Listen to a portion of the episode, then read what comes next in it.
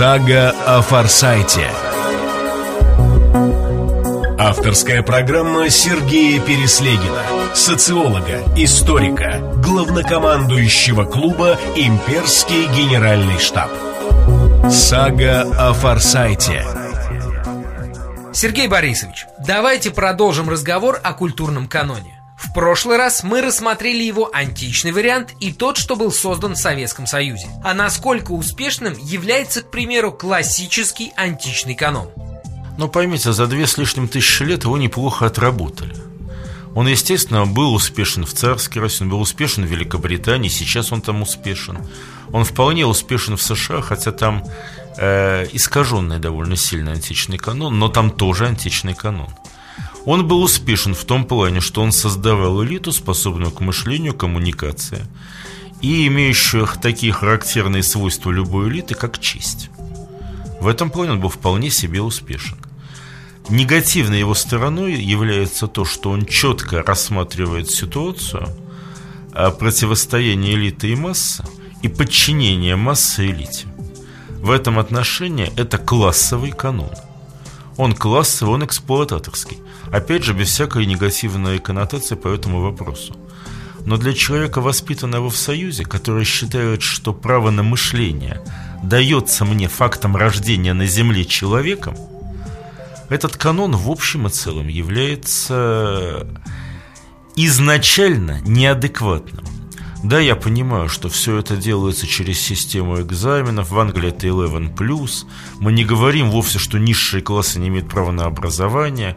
Мы, безусловно, говорим лишь о том, что э, нужно ставить некоторые барьеры и наверх пропускать тех, кто способен мыслить. Все это так. Но поймите простую ситуацию. В норме общество, в котором способны мыслить все, опережает общество, в котором способна мыслить только тонкая верхняя прослойка – и в конце концов мы не имеем права забывать, что все общества, следующие античному канону, в обязательном порядке получали революционный кризис. Это касается хоть самой Греции и Рима, хоть великолепно развитого античного канона во Франции, хоть той же России. Если вы говорите, что этого кризиса не было в Англии и США, то, во-первых, в США он был – что такое гражданская война 1961 года, как не принципиальный кризис античного канона образования? Ибо воевали-то как раз в нем те самые элиты, которые имели возможность посредством мышления и коммуникации равным образом доказать необходимость естественности и гуманности рабства и неестественность, а принципиальную негуманность и недопустимость рабства.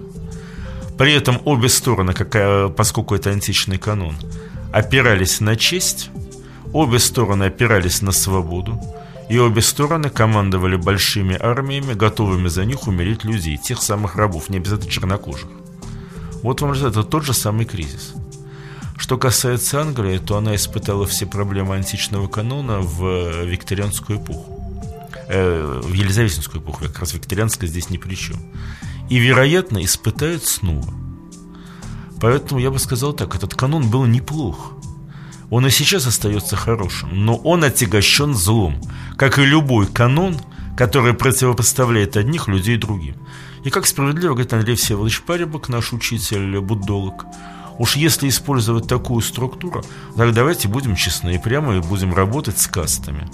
И будем выводить касту брахманов, мыслящих людей, касту воинов, а касту торговцев – в конце концов, э, в конечном итоге, эта система все одно будет работать лучше.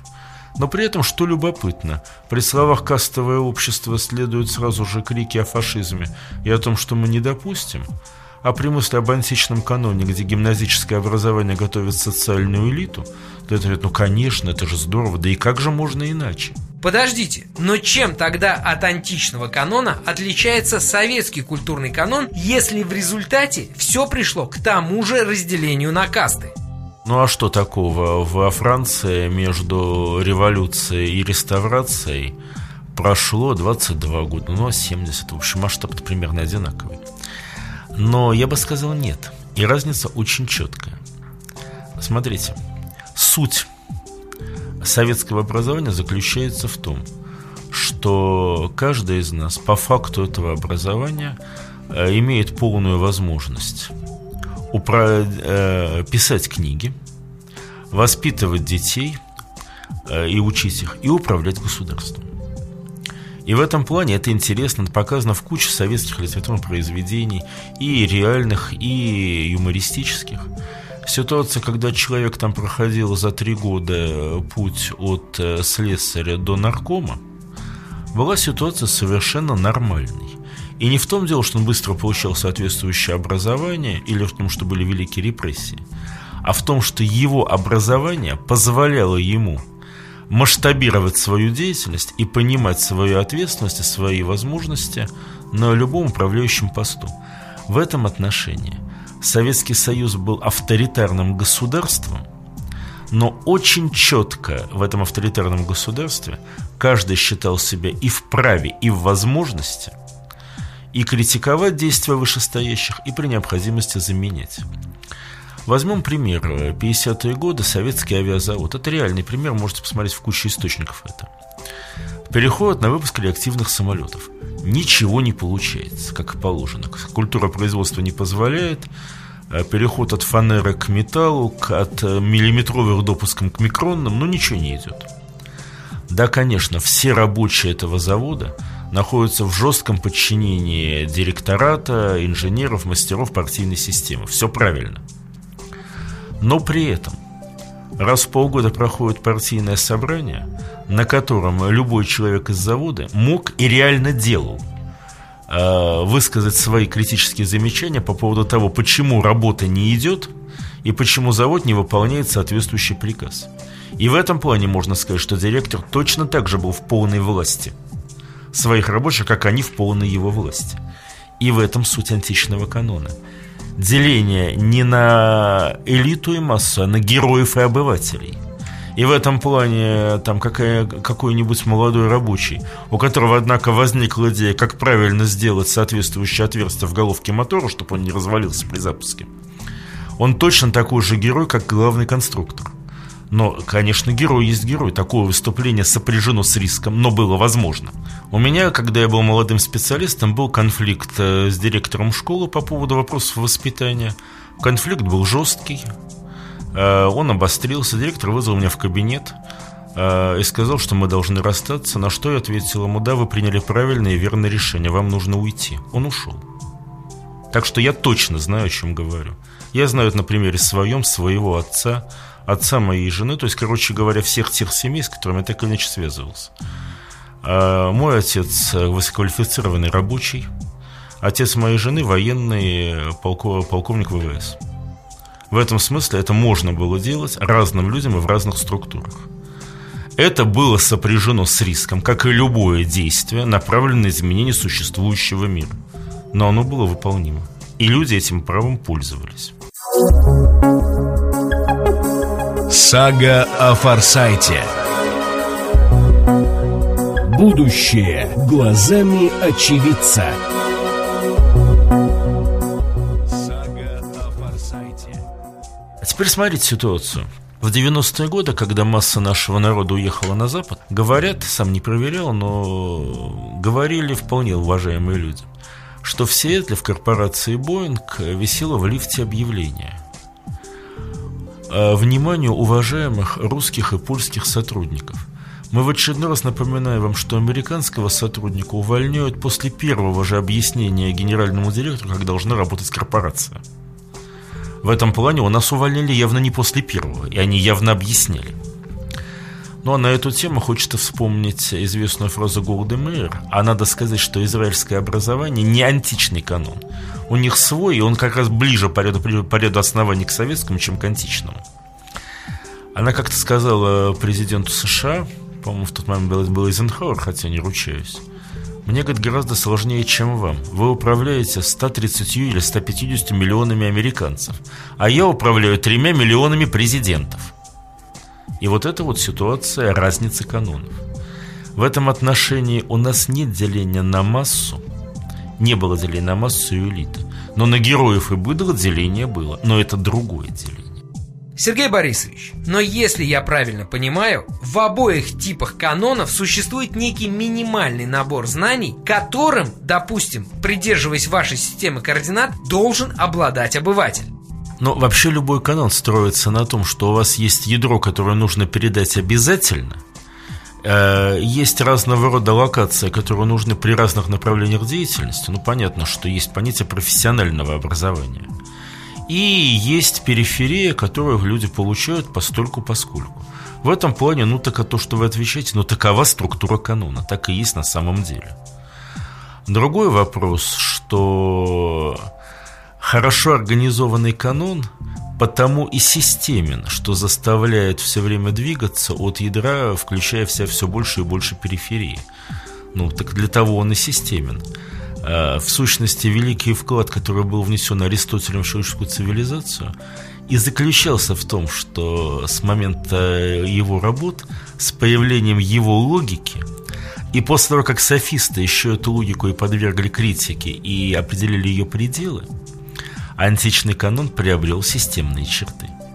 С советским каноном это было сложно. Не потому, что он сам по себе этого не умел, а потому что, включая в себя, кроме мышления, деятельность, э, этот канон развивался в условиях двух технологических революций подряд. Он просто не успел приспособиться к быстрым изменениям деятельности.